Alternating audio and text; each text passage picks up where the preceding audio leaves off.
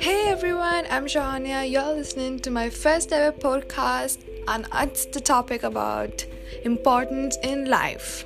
So let's begin. Sometimes I really think my life has been very hard and it sucks the most. But today I have learned the five most important things of my life. Number one, love. Number two, happiness. Number three, connection.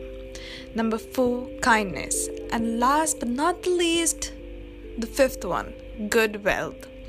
This five importance hits me very hard to have them in myself. For me, losing all my love, kindness, connections, and the most happiness is a broken heart.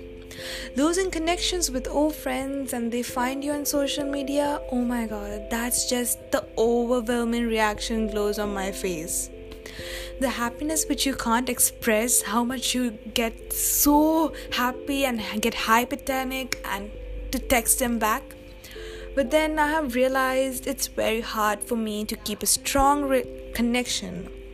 But then today I have realized happiness, love, kindness, good, wealth, connections have been the most important five main things throughout my life I have learned.